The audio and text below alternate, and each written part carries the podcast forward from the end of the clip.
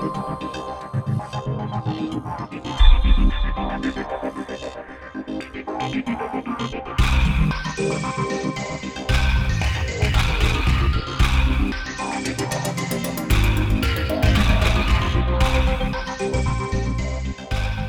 and welcome to Q&A Quest episode 136. I'm your host, Mike F. aka Wheels, and with me as always. Shocked that Wheels knew what number it was. David McBurney, Fanboy Master. And wide awake while Wheels is most certainly not Mike Riker, Benjamin Mogatari from Japan. Sometimes I'm prepared. Mm-hmm. I mean, that might be the first time in the last hundred episodes, but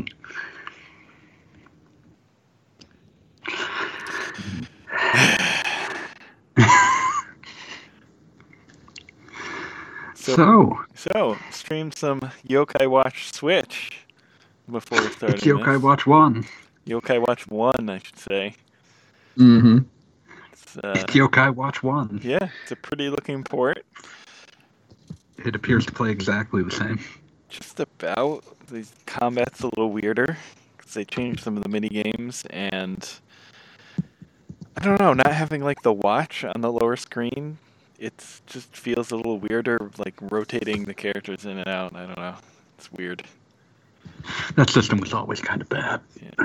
Whatever, man. It's it's a gimmick based on a gimmick. yeah. Yeah, seems fine. Uh, yeah, sure. If that should come out to the U.S., I know they've only announced Yokai Watch 4 is coming to the U.S., so we shall see. Uh, but what have you guys been playing? Anything interesting? Uh, just Dragon Quest. I have been I've been very busy this weekend, so I've only just been puttering around with Magical Star Sign more, and I'm in the last. I'm on the last planet with everyone at level 50. The end is nigh. Let's see if I actually survive it this time. It's just like real life.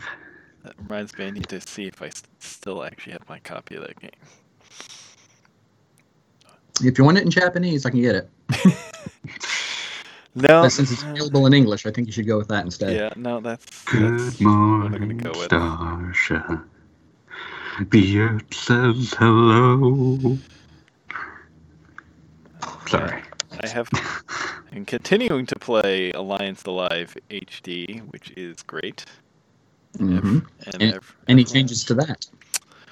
There seems to be. Was there a fast forward mode in combat in the original? Uh, yeah, I think so. Okay, so yeah, it's the same. It's just prettier. It's got it's on bigger screens now. Yeah.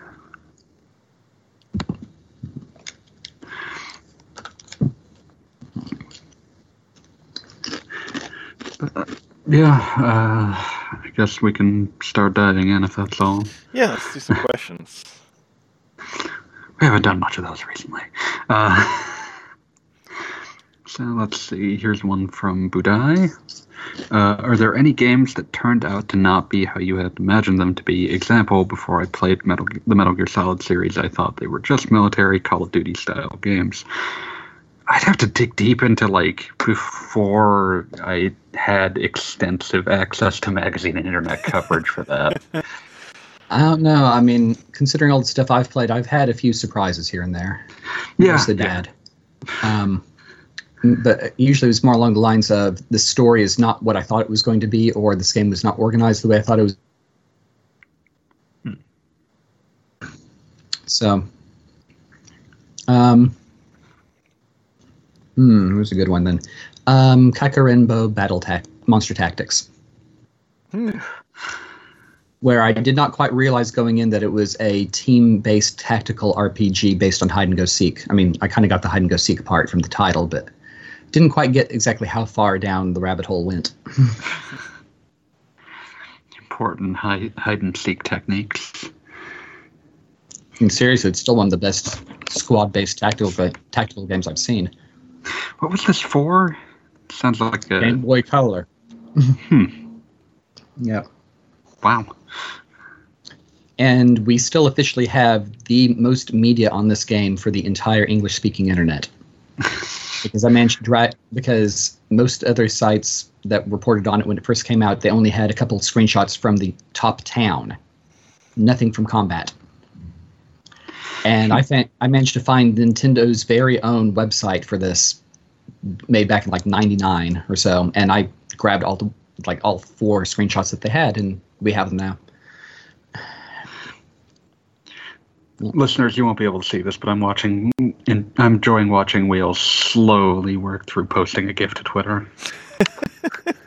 this, is, this is where the magic happens. Yeah, I, I don't, I'm sure you've seen it, but I've been just like grabbing random bits of Alliance Alive, completely out of context, and posting them on As Twitter. do.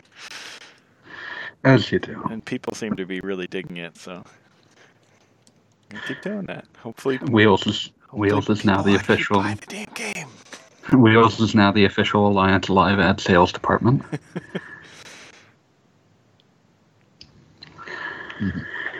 Mm-hmm. Somebody's got to be. It doesn't seem like NIS America is doing a very good job. I think they're a little busy. Yeah. But yeah, Wheels, do you, can you remember back to a period where you would not know what a game was until you'd started playing it? Or have a completely wrong perception of what it was? Um, Again, just walking into a game store over here with no idea what is on the shelf. I mean, there's some You've got a games, unique Hard to do in. America. just some games where I like didn't pay much attention or didn't really grab much from like the media, like Natural Doctrine. I had really no idea what to expect going into that thing. um, trying to think of anything else.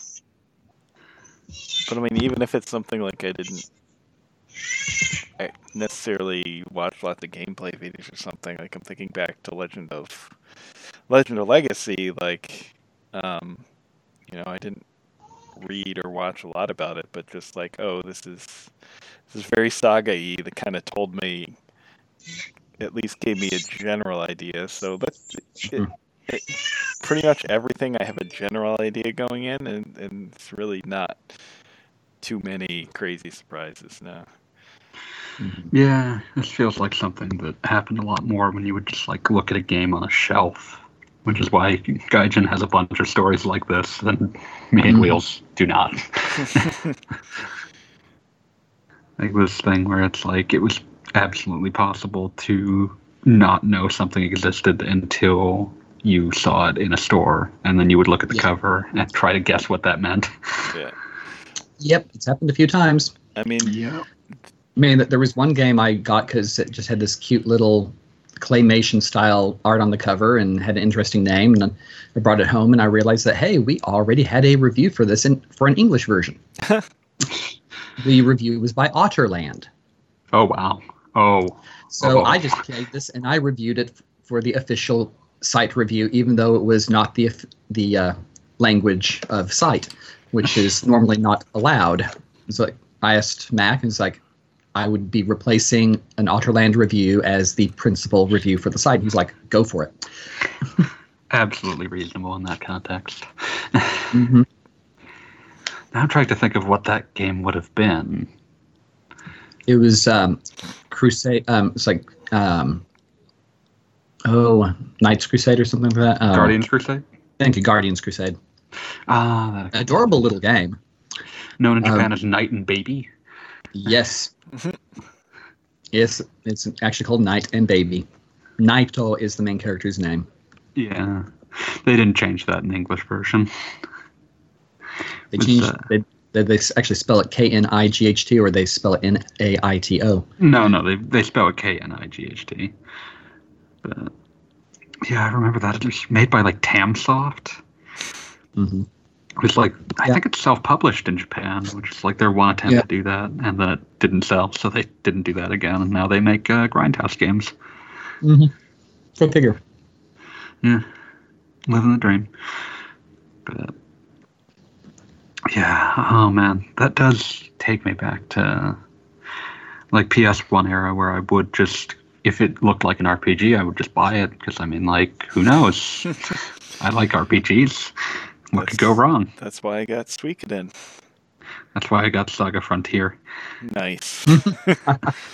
like which was really the only time that I would have had enough time to penetrate far enough into it to understand how it worked well enough to actually learn to like it. So worked out pretty well. Yeah, that's that's a good good one too because I remember remember playing it, picking up that game, not really knowing what to expect, and then the realization that oh, this relates to those Game Boy games I played. Holy shit! See. I'm trying to think of other ones that I like. That was that was a period where I would just sort of grab things because I mean, like, hey, Square made that. I'll play Brave Fencer Musashi. I don't know what it's going to be, but I'll play it. that worked out well for me too. Uh, a lot of the things that uh, didn't work out for me are things that have names like Shadow Madness. So you know, win some, lose some. hmm What was that early PS2 RPG, Evergrace or something? Oh, Evergrace. Oh, Evergrace. Why did you bring that back up? that game is awful. That game so bad. Was that a Gosh. From Software joint? It was a From Software game published by Agetec. Remember them? Vaguely, actually.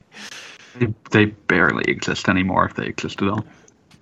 I love that someone, for some reason, published Evergrace 2 in English, but they didn't Why? want to not. Well, the thing that was funny to me is like, usually when you publish a sequel, you're doing it because, like, well, someone will recognize this.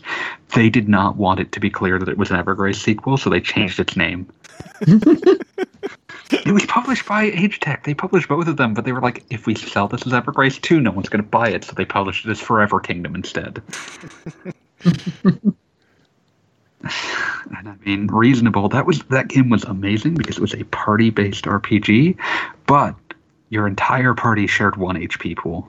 Oh, what? Why? Incredible. All of the disadvantages of a single character action RPG with none of the advantages.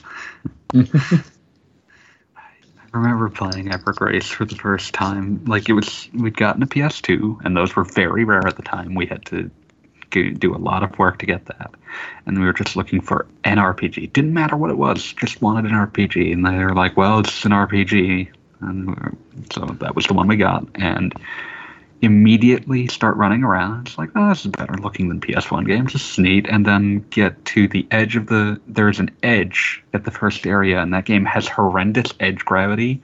So we're walking up towards it and just immediately fall off. Game over. Instant death. Hmm. Wonderful. Don't recommend it.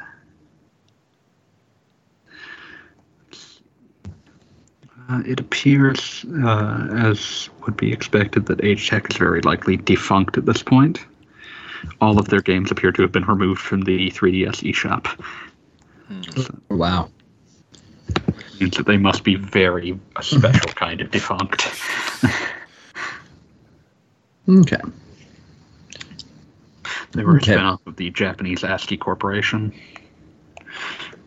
See, any more Budai questions here? Oh, Oh, tons of I'm them. saying, of course. I just look at this now, and of course, there's more. It's a There's lots gaggle. more. A gaggle. Yeah.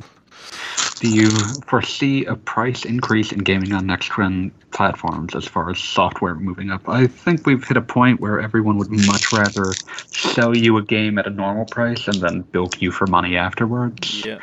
They Yeah. don't want the sticker shock of a $70 game. Yeah. They barely want the sticker shock of a $60 game, but I mean, people are used to that and they're not going to go down. But, I mean, like, plus we still got lots of indies kind of big right now. And assuming that continues, there will be plenty of cheaper games as well. Yeah, I, th- I Yeah. think we're seeing a much greater diversity of how to price games than we've seen since like the PS1 era, where you would get a low budget game that was just like, no, it's a low budget game, so it's twenty dollars. Like the simple 1500 series. yeah, didn't those disappear even in Japan? Oh, I mean, they they ended at the PlayStation 2 period. Yeah, They stopped making them for, um, or they made them through PlayStation 2 and DS. yeah. Some of the series that got spawned by it, like Onechanbara and Earth Defense Force, are still in existence. they're, they're not simple branded, and they don't have. I mean, they were originally marketed through the Simple brand just because, uh, like, something like they were almost finished when their main contract fell through or something, and so they they were just picked up by Mhm. Simple brand and marketed through that, which is why they bought them most. Yeah, I love the weirdness. Uh, like the the simple branding could get you anything from a game that was just like the most bare bones quiz show game imaginable to something that's just like complete nonsense and anything in between.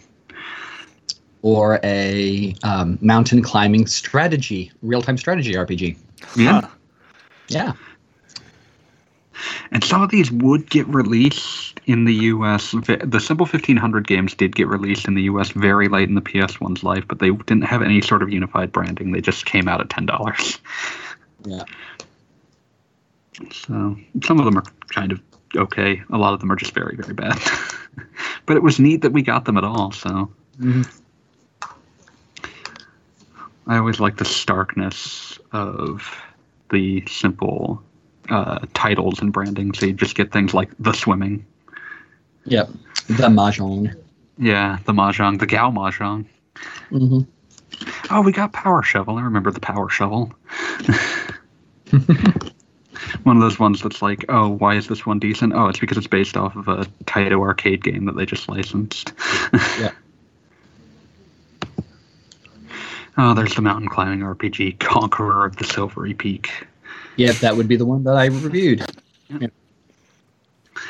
Yeah, I, I, I would like the simple series to come back somehow. It can't, but I would like it. but yeah, I, I would suspect that uh, AAA games are going to continue to find ways to uh, avoid increasing their sixty dollar base price and instead find ways to get money to extract money from people who have already paid that, which is the very core of the loot, bro- loot box paradigm. hmm But I think that's also why you've seen developers get less uh, concerned about used game sales because they just want those games out of stores so that someone is buying loot boxes or microtransactions off of them. So, like, it doesn't make sense to try to lock them out now. You those are just a potential revenue source. The person who sold the game obviously wasn't going to buy more. So, I think that's why you've seen developers stop trying to do that. Yeah. Uh, I guess as a related question, he asked, "What do you envision the PS5 launch price as? What is the sweet spot where the machine sounds affordable versus too much?" One hundred dollars below whatever the next Xbox generation's price is. That'll work out well for them if they manage to pull that one off again. I would suspect both of them try to launch at four hundred dollars, which seems to be where consumers have kind of said that's as much as I'm willing to pay. It'll launch Yeah, at wasn't six that hundred what actually dollars. Isn't that what actually happened with the PlayStation 3, though? Like they waited until they heard what the 360's price was going to be, and then they changed the thing on their presentation right before the presentation. No, no, that's uh, the PS3. They came out with way too much hubris and uh, overshot the 360 by two hundred dollars. Okay, never mind. Must have been PS4. Then I remember hearing that Yeah. they did it at one point. Uh, yeah, like the the infamous one is of course the Saturn and the PS1, where the Mhm. Saturn had its price revealed, and then like uh, an hour later, there was a Sony press conference where they just, when the price came up, they just had a new representative come out, say two hundred ninety nine dollars, and then leave. Yeah. But, yeah, uh, I, I think four hundred dollars is probably the price they'll shoot for. Whether that's ideal or not, it seems to be the one that consumers are willing to sort of truck with. Once you hit five hundred dollars, there's this kind of sticker shock of like, this is really expensive. Yeah. Uh, what was I gonna say? Um, yeah. Uh, I also think That's- I think sorry not to interrupt, but I think no, good. they're going to need to do a bit more with the PS5 too, because really, you look back at it, and the PS4 coasted along, not because it's this amazing system with a long list of like excellent features. It's because they They, Everyone else pissed down their leg. yes. they didn't shit all over themselves like Microsoft did. I mean, That's that's, about it. kind of that's kind of historical Sony, though. I mean, like the PS1 is a good system, but it's not an amazing system. It's a Yeah. system where, like, Sega shat down its leg, Mhm. and N64 came in too late and too expensive to manufacture media for. Yeah. And I think that's kind of the history of Sony's success is not that they make is that they're usually quite consistent, PS3 notwithstanding. Man, I was really fascinated looking up uh, a few nights ago the history of the uh, 3DO slash Panasonic M2 and what they were trying to do with that. That was a strange attempt. Uh, very much a Panasonic trying to buy further into gaming in the wake of the PS1, and then it all fell apart because they didn't have any sort of developer relations. good times, good times. Uh, very interesting for anyone uh, who wants to go digging through the history of the late 90s also ran console era. Yeah. It was the period of every electronics giant at least attempts to get into video games in some fashion. But I mean, who wouldn't trust their Philips branded gaming multimedia device? Anyone who ever played one? Yeah. Oh man. Oh yeah. There's also uh, I was reading about the Pioneer Laser Active and how in danger all of its games are. Because uh, in case you've never heard or played a Pioneer Laser Active, which thank God if you haven't, because there's basically no good games for it, but it's interesting in a preservation standpoint. It was a laser disc player that you could insert modules to play uh, PC Engine and Mega Drive games. And, Okay. But you could also get specially formatted laser discs that used each of those systems, which also meant that they were not intercompatible. So you could get like a laser, you could get a Pioneer Laser Active with a Mega Drive attachment and put in a PC Engine formatted L- laser disc, and it would just refuse to play.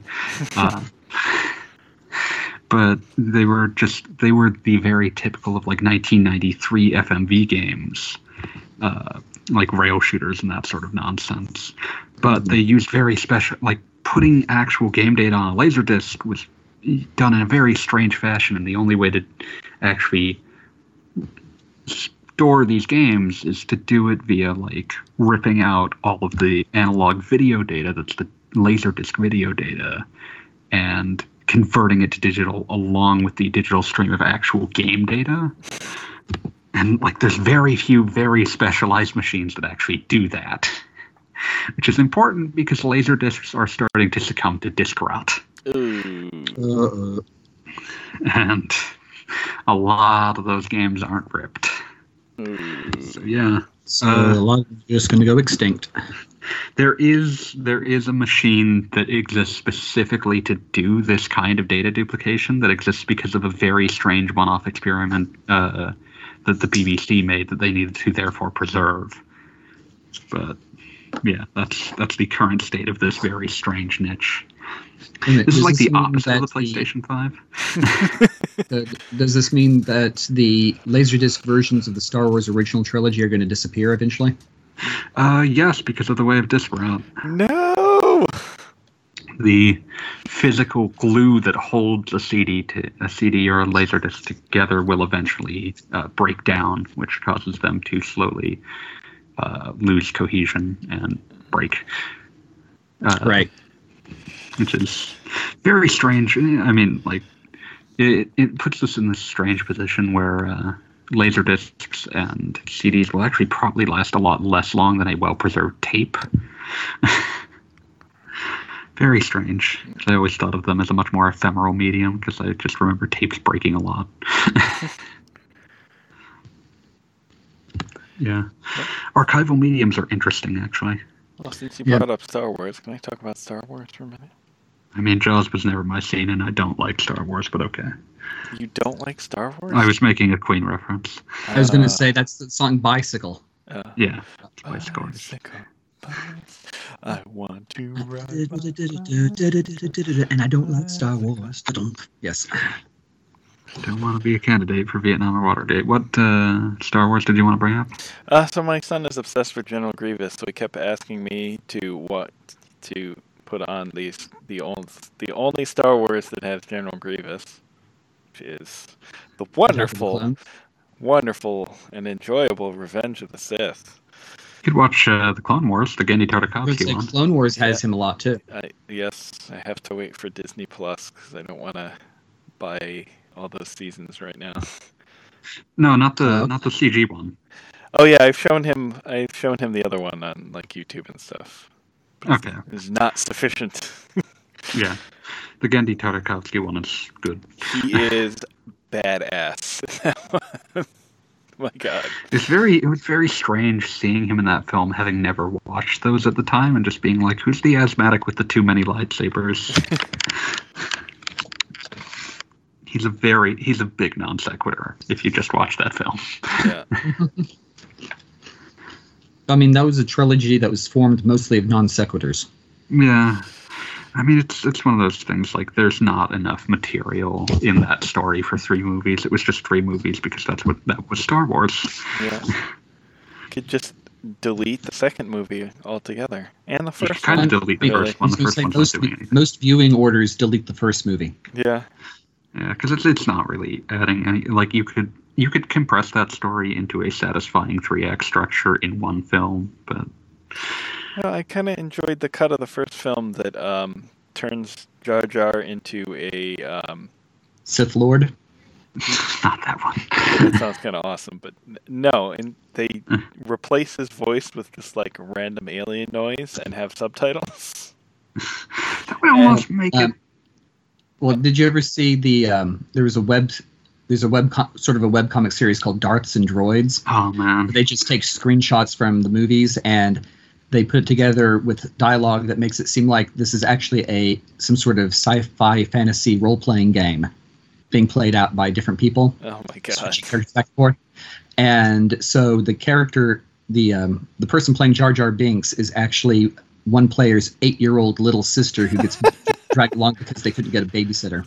Nice. And so, um, and so half of the really weird stuff in the original, in the prequel trilogy, happens because they just let her describe it.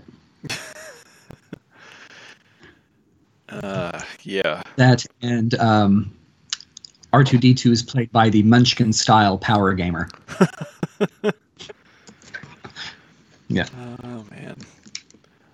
But yeah, this cut also completely removes the whole section where they go like underwater and go through the planet's core. Can't believe you got rid of Boss Nass. Completely removed. And what the heck else does it remove? I think it also. I think uh, Sebulba is also gets replaced with like an alien voice and subtitles. I'll probably make him come off a little cooler. Yeah. Yeah. See how long even was episode one? Because that's already trimming off like ten minutes. I think that cut was like 90 minutes or slightly less. And then I tried to watch a similar cut for ep- for episode 2 and it was still god awful. Yeah, like the boring. It's so boring. Core, the the core plot of that just doesn't work because there's no chemistry between its romantic leads and what they're doing doesn't feel right. Well, So it, it's funny cuz like in my mind remembering back the sequels I'm like, "Oh, that's the one I actually enjoyed." And then when I finally that's like weird. Well, and when I finally went back and like watched it, and like, oh, I'm remembering the last ten minutes of this movie. That's all I remember. I remember watching that film on DVD because a friend had invited me to see episode three with him on opening night, and I was like, "Yeah, sure, that sounds like a fun time." So, you know, I decided to finally watch that, and I could not maintain watching it. I just sort of let it sit in the background while I did something else because it was just, it was just a boring movie. Yeah. yeah. I remember going Like- to see episode three. Like it, it was like felt like out of obligation, not because I actually wanted to see it. Like episode three is probably the best of them, but Oh, I would argue it definitely is, mostly because it's most of it's action. So even though there's lots of stupid Anakin going on, there's at least like entertaining spectacle. Well, it's also it's actually building up to something. Yeah, that too. and and the fight with the Anakin Obi Wan fight is pretty good. So there's there's that. In conclusion, uh, re-release Star Wars: Knights of the Old Republic on all modern consoles. Yes, please, especially especially Switch. Yes, you put it on phones, you bastards. I know you can do it. Uh, I think it's yeah, I- I think that was done by Aspyr, who also did the port of um, Jedi Knight 2 to Switch. So I imagine they they they are actually working on more Switch ports. Yeah, uh, I mean, Aspyr did, did a pretty good job on that mobile port, as I recall. It even Yes. had controller support back when I didn't expect that to happen in phone. No, games. they they are longtime uh, Ma- uh, longtime Mac uh, porting house, so that's their bread and butter. I can't believe that you went inside Mac Gaming. uh, Listen, I know things about the Macs and the Mac games. uh, let's see. Uh, let's hit another question before we get too in joking. Uh, uh, what factors went into Japanese gaming having a resurgence on home consoles this gen? Uh, The Switch being effectively a home console that you can carry around. Hmm. That's uh, in terms of selling a console in Japan, that was a huge one. But I think he's also talking about how like the Japanese profile, the the profile of Japanese games in the West has gone up considerably since their nadir in the PS3 era. And I think a lot of that just has to do with the fact that like what companies survived the winnowing of that have learned how to make games in market. HD. Corner look at look at uh, Capcom. Yeah. Well, Capcom was actually always pretty good at that. I mean, MT framework, like in when the 360 PS3 era started, there was this period where every Japanese company was like, "We're going to make our own engine that's going to power all our games," and Capcom's MT framework was like the only one that actually did. Remember the joys of listening to Square talk about how powerful Crystal Tools was going to ah, be, Oh, sweet Jesus. And how it was going to. To be fair, Gust managed to do it as well, Yeah, Sure. Gust managed to do it as well. but but they didn't really they didn't really toot their own horn about oh we created our own engine or anything. It's just they just kind of used the same engine for seven or eight games straight, nine games Yeah. straight, Yeah, maybe ten games straight. I'm not quite sure at this point. Gust was also in a position where they were often making very similar games, whereas like Framework was surprising because it was actually being used to make a lot of different kinds of games.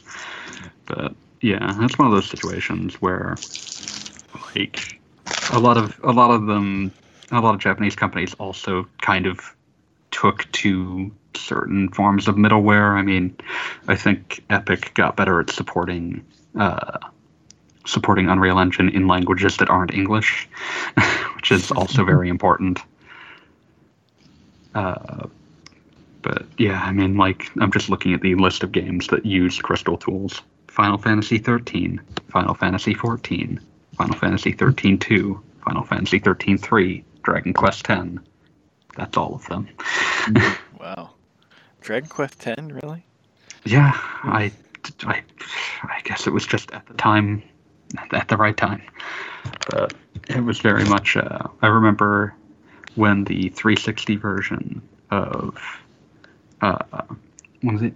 Before FF13 came out, which was to be the debut of the engine, when the 360 version of uh, FF13 was announced, they were tooting their own horns about how that engine was so good that they'd be able to port the game in a matter of hours which was uh, quite a quite a bold claim. Bold claim, bold claim. Probably not borne out, but we don't know much about when that version started development. But yeah, it was. I mean, uh, the increasing ubiquity of third-party frameworks and companies getting better at using them definitely helped a lot as well. And just generally, like moving away like the companies that survived sort of moved away from the idea that the path to success was to imitate Western games. Mm. Like that's that's the real nadir of basically everyone's output is whenever they shift to like Western is like this. So if we do this, That's how you can get stuff like the Golgo 13 movies. listen, Golgo 13 is its own pile of. I, I just I just remember watching one of those movies in as part of a Japanese studies course in college, and the overall opinion afterwards was that they had taken the James Bond plotline, ripped out ninety percent of the plot, and filled the rest of it in with sex. Yeah, like Golgo was weird Because apparently that was what the focus group said that Americans liked in their movies. yeah, and I'm sure and while they were not quite wrong, it was still not a good movie. Yeah, I mean, there's a lot of Golgo 13 movies, and some of them are better than others. But I mean, like Golgo 13 is also something that would have been made in the wake of James Bond because it started in 1968. Oh, it's definitely um, inspired by, but at the same time, it's not nearly as good. Especially when they were focusing on trying to catch an American audience. Oh, absolutely. Like as as tends to be the case, like trying to make something for an audience that you don't really understand and just going off of what you think they like tends to end very poorly. Mhm. But yeah, Hey, like Metal Max Xeno. yeah, That's that's almost certainly something that happened there. yeah. I'm gonna bring up Capcom again though, because I remember in like the 360 PS3 games, they were doing lots of like generic westerny games that all kind of sucked. Like, That was, Dark uh, Void. Dogma did a pretty good job of it, at least. You can lay most of those at the feet of Keiji Inafune, who was uh, very, very into the idea that Capcom's uh, internal development was so far behind that it basically needed to be shut down entirely and everything contracted out to Western studios. So, great. No. author author of a lot of bad choices. But yeah, But Cap- hey, a hundred Mega Man games. I mean, Capcom had plenty of good games during that period. Uh, Dragon's Dogma, Dragon's Dogma, monsters. Resident Evil Five. yeah. But then It's just almost all the games that were just their Japanese division doing what they do. Yep, and lo and behold, that's I all mean- they're doing nowadays, and it's working out pretty well. It's all that people wanted. Even when you can safely say that Dragon's Dogma was them attempting to emulate, or at least um, channel the spirit of the Elder Scrolls. Yeah, but Dragon's Dogma is interesting because like it is channeling that spirit, but it's not a direct imitation so much Yeah. as taking inspiration, which is I think the key Yeah. difference. A lot of these like really bad ones ended up being these situations where someone was directly attempting to imitate. Whereas like you'd occasionally get something like Binary Domain, which is very clearly inspired by Western shooters at the time. It's by, from the Yakuza team, but it's got its own spirit to it that makes it interesting. Where a lot That's of the by the other Yakuza team? yeah, it was Ryuga Gotoku Studio. Huh. Oh, if you want something Uh. that's really weird about the Yakuza team, Hero Bank. Uh, One of these days, I'm going to play those games. I'm trying to remember what jobs they've announced for Yakuza 7. Because it has a job system. Hot Star was one of them. Oh, God, I love that it has a job system. I'm trying to work out what jobs it has. Um,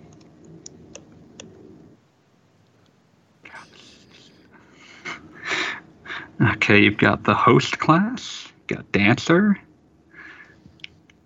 and you get different costumes depending upon what class you're in. it's uh there's no words for how just like how much Yakuza 7 somehow collided with someone's love letter to old JRPGs.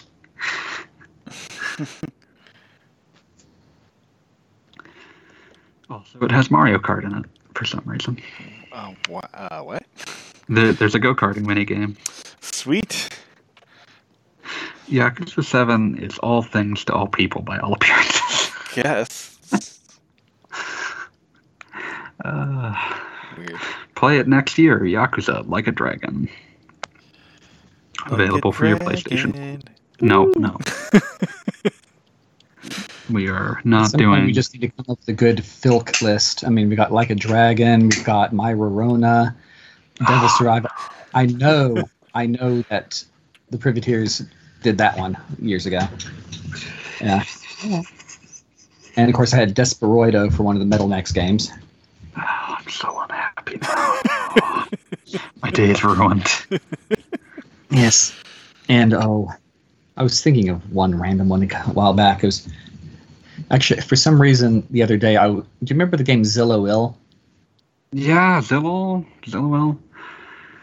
Well, I, I played the original Super Famicom one a while back, but for some reason I was in a. Sl- I mean, okay, so I was coming back from d- daddy daughter day out on the peninsula, and on the bus, and everyone was conked out, and my brain was going weird right before I, it shut down for the drive home, and I was just thinking. Zill, zill, zill, zillow, will, zill. And I was actually trying to come up with lyrics to match to Duke of Earl. I don't know why Yeah. especially I mean, since I've never heard the original song in its entirety. I just heard the the like parody slash homage from the from the Pound Puppies movie back in the eighties. my, my memory for music is weird. this Very week in dating ourselves. I'm not old. You're old. Uh, I am young. Different song. You're older than you've ever been, and now you're even older. And now you're even older, and now you're even older. Yes. Stop. Hey, they might. Yeah. Let's see. Yeah, I'm, I'm trying to work out if I'm thinking of the same thing as you, because like Zill O'll is the one I'm thinking of. Z I L L O apostrophe L Apostrophe L. L. Yeah, Zillow L.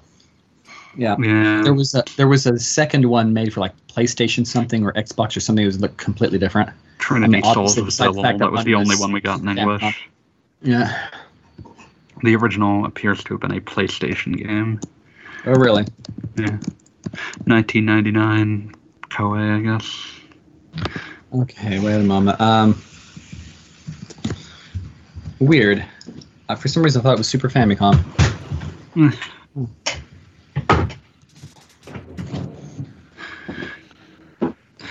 Yeah, that's man, 1999 Final Fantasy knockoff that we didn't get. That seems weird. Yeah. Apparently, it wasn't that good. Apparently, there's a PS2 one. That Yeah, Trinity was the one I was thinking of.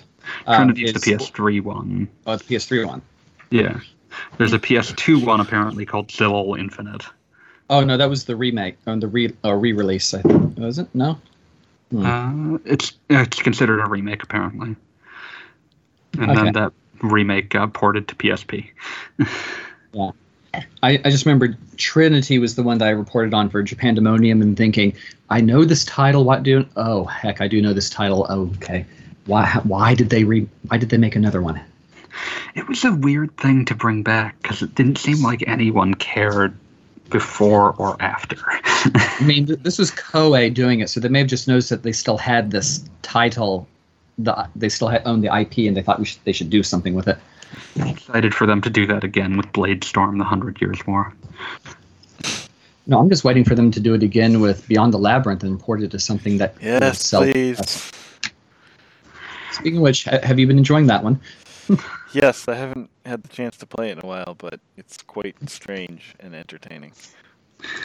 Okay, well, my entire joke just backfired because they already did that. They released Blade Storm again on the PS4 and Xbone a few years ago. Oh, yeah, I was gonna say, I thought you were asking for like a newer. Oh my god! I, I, ma- I was making a joke. I'm so unhappy. Oh, okay, okay. I'm I'm going back in time. We're rewriting that joke to be about warriors, legends of Troy. in Japan as Troy Muso. Oh, I remember seeing that one. Okay. Just love that. Troy Muso. Sounds like the name of a football player. Troy Muso, league MPP. uh, let's look at the. Let's go back to questions. So next question: Is Earthbound under or overrated? That's a I'm thinking question. Earthbound does not quite exist on the same axis as most other games.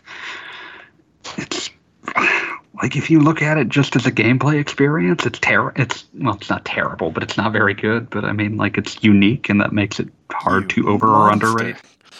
It's not a great RPG, man. It, it definitely had its issues. Um, Yeah. I remember playing through Ear- um, through Earthbound um, Super Nintendo and accidentally kind of getting stuck in a late area with only the home run hitter Oh, baseball no. bat, the one that has The an good old Katie bat. incredible critical rate, but and also an equally incredible miss rate. I think that localized So if Casey bat. Yeah, something like that. And it's like you, if you hit something with it and succeed in hitting, it's probably dead, but it's the matter of hitting it. And I never actually got past that area. I think I buried all of the braveries. Which Yeah. uh, braveries are the MP, are the uh, like NPC party members that you can recruit to help you get through. And every time you get wiped out, you get taken back to their village and you find another grave and one fewer graves. So um, yeah, because I think it's supposed to be all inside his head. So those are Yeah. like his personal bravery. Yeah. Man, that that really does sum sum up the uh, the long and short of the Earthbound experience. Is that like, oh, I managed to get myself almost irrevocably stuck, but also think about how crazy the scenario I just described is. Yes. I mean, it is. It is so much of an experience that you're willing to overlook a lot of the le- um, downsides, and it's also got so many interesting and innovative features that got added to later games in the genre, It's or never those. did, like being able to run over weaker enemies. Mhm. It's one of those games where like I l- am glad I played through it and I respect it a lot, but there's very little that would ever pull me back to play it again. So I eventually, just- I'm going to have to play Mother Three. Yeah, I got like three or four chapters into that, and I need to pick it back up one of these years. it's interesting. It's very much the same kind of idiosyncratic, which I mean, I it's mean, what you considering want. that was the entire charm of the of the series. yeah, If they had done anything else, it would have started a fan riot. I've heard that Japanese fans actually are kind of split on Mother Three, but that's just secondhand. Well, I'm, I would not be surprised if they were. Uh, but if you want to make them 100% not split against it, change it away from the weirdness formula. True, true. Oh, what was I gonna say? Yeah, that was that's one of those ones where like I think one of the chapters is basically designed to be kind of irritating, and like that's very much the like. Yep, that's uh, Itoi wants to drag a feeling out of you, and he will find a way to do it. but yeah, uh, so yeah, like it's it's a game like I I don't think I could play it more than once every like ten years, but it's it's hard to really declare it over or underrated because like the the people that care way too much about it will probably give you a very strange picture of what that game is, but if you just approach it with the knowledge that it's a very unique game that has some flaws, I think that there's still a lot to be wrung out of it. So depends upon how whether you're hanging out on starmen.net or not. And honestly, if you are hanging out on starmen.net, you probably are really, really, really, really into the game. Yeah. Oh man, I think uh, I, I, I think I remember I'm remembering like a hard time hard drive article that was just like a, a huge mother fan excited to finally play the game for the first time, which was kind of Like- kind of A fan of the game who had not yet played the game. Yeah, that was Okay, that's that's right up there with some of the people who were protesting the reviews for Star Ocean 3 back in the day. like the uh, whenever it was. Yeah, like like hard hard drive being basically an an onion style thing, but it was very much like keyed into Oh. that kind of person that existed. Oh, okay. I thought you were serious. Um, yeah, no, no. It's, it I was- mean, it's, I have I have seen fans like that before. yeah, like it, it was keying into a certain kind of person that had sort of fallen in love with the game's aesthetic back when you couldn't buy it for love nor money. like I definitely met people who were like that. but yeah, like that. Yeah.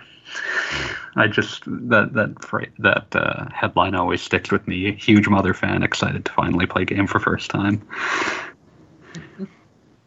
Let's see. Let's knock out the rest of Budai's questions on the beta sode. Uh, as a sister point to an earlier question, can you think of any games that had a difficult time showing off what they were, or even some that were maybe falsely marketed themselves as something they weren't? Uh, well, we did just talk about Earthbound, which was a game that was impossible to market at the time because it was a game built around nostalgia being marketed on a system that was primarily owned by 10 year olds. Yes. Um. Hmm. Hmm.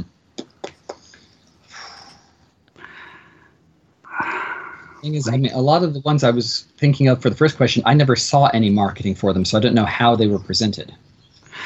I can I mean- think of. I mean, like if we're just going like by material available on the box, I once picked up Langdonian Gothics thinking it was an RPG because that's what it said on the box, and it's not. Um, it played it played more like a Lollygoth Pac-Man clone. That's What? Exactly. You were running around a maze trying to avoid monsters, and you couldn't even fight back at first. And um, I mean, most of the plot was front loaded at the very beginning, and something like, "Oh, you can do this, you can do this, and you can do this, and go run." Um, it was certainly not an RPG. Do not conflate this. Yes.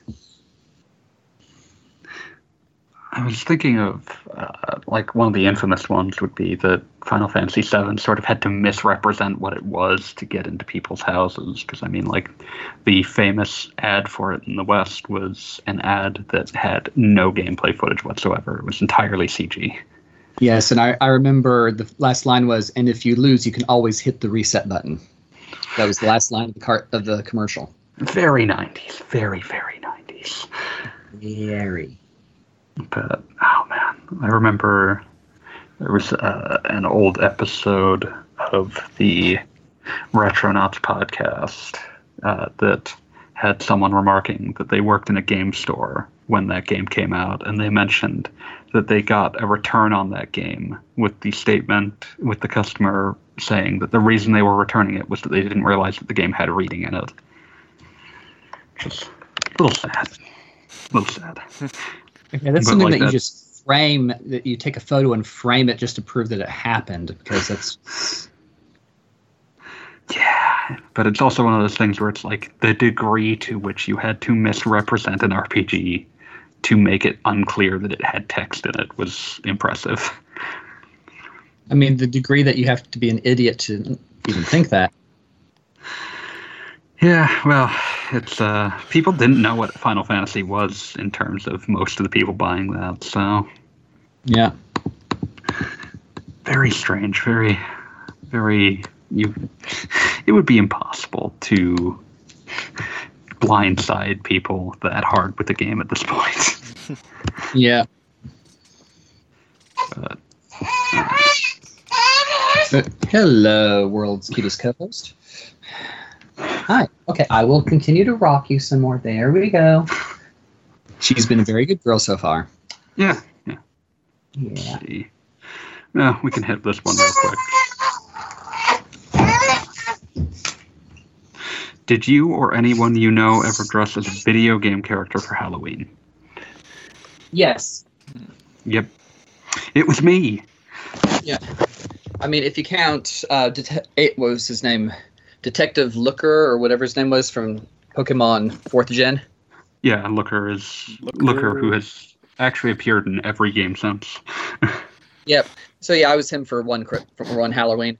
Nice. Just wore my usual trench coat and had my very large stuffed pig dressed up as a Pokabu or a Tepig, nice. and had a couple of Pokeballs hanging from the belt. When That's anybody asked, I just said I was look I was Detective Looker in disguise. It's good. So I didn't actually change my hair or shave the beard or anything that time. Yeah. Let's see. I was a succession of video game characters. It was basically all I ever dressed as, because that was Ah. what I cared about. Which ones? uh, variously Mario, Link. Uh, let's see. Oh man, like I didn't dress for Halloween for like it. Like I stopped fairly young, so like I like those are the ones that stick out the most because I remember the amount of work that went into making them. But I'm trying to remember what else I would have actually dressed as. I'll mention if I can remember. What about you, Wheels? You're conspicuously silent. Not really. I Wow. wore a Mario Odyssey hat one Halloween. That counts. You were possessed by Cappy. True. That's Uh, about it, though. Were you not the dress up for Halloween kind, or was it just that you were dressing up as ghosts or something? No, I was never really big on dressing up for Halloween. Yeah, I think I I spent a lot more Halloweens sitting outside, making sure that no one was going to bother anyone inside, than uh, and handing out candy than I did actually going out to get them. Living the dream. yeah. Um, we've got a couple more questions from the most recent episode, but I think I kind of would prefer to leave them for seed and hope that we have more next time so that we don't uh, run ourselves completely dry. Sure. Okay. I figured we would just be stopping here at the end of this one. Sure, sure. So, don't worry, uh, Shaman and also Budai again. we have not forgotten your questions. We will get them next week. Yes. Yes. And Otherwise, uh, I think that's about it for us, unless we got something else we want to discuss. well, uh, baby is coming next week. Oh, okay, maybe we won't be next week, the week after. Yes. No. Uh, Two weeks later. I mean, that'll be two days before. So I, next week will probably be on scheduled as normal. And then after that, it's going to become touch and go for a while. Uh, well, my thinking is we're gonna record as normal, and well, you guys might have to carry for for a bit if I have to step away. But we'll That's fine. that that's my plan is to we'll just continue. Hey, Wheels, what if we recorded a bunch at once? Pre-record. Let me just let me just tell you about the last few times Wheels has had childs. Never gonna stop giving you shit over that, man. I don't know what I was doing. like we would be like, okay, we gotta record some so that you'll be able to take some time off, and then you Yeah. would hmm. just put them up the next mm. night. it's true. It's just like, oh, they were all edited, so I posted. them. Like, yeah, wheels, and then you went and like spent a week and a half without posting things at times, and yeah. schedules, dude, schedules, routines. Yes. Yes. We've been we've been saved from the pod from the podcast capsizing on itself just by the fact that Gaijin has an actual schedule to adhere to. Yes. Well, and the thing is too with this baby is we're stressing keeping keeping the kids on their usual routine, so should probably stick to my own routine as well. So I'm gonna keep the Yes, you should. normal. Yes. Yes. Here's to hoping, but if something goes wrong, you now know why. Yes. So uh, yeah. as these things can go, we have a planned C-section, but that doesn't mean that the baby will be like, "Hey, I'm good to go now." so Or We'll see what oh happens. damn, my wife is going through triage and it's the wrong level. yeah. Oh no. Oh, oh dear. That that was a fun night. Yes, it was. Yeah. Yes. I get to I'm- tell you and your big sister about that sometime. Yeah. That's going to be one of those stories that they carry with them for the rest of their lives. Yeah, because I mean, it is literally for the rest of my older daughter's life yeah. from the very start. Even.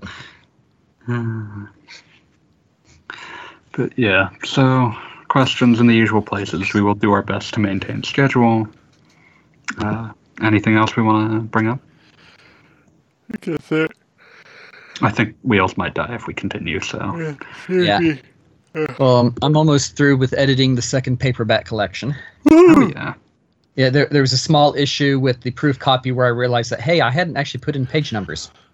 ah yeah, that'll that'll come up when you're actually looking at a book. Whoops. Yep, and um, put putting in the footers footer space for page numbers ended up increasing the length of the book by 20 pages, More value for you. which means that a lot of my spacing um, or a lot of the things I had done for spacing and generally keeping pages at mostly the same length across the book had to be redone. I love. Don't you just love that kind of last minute shuffle?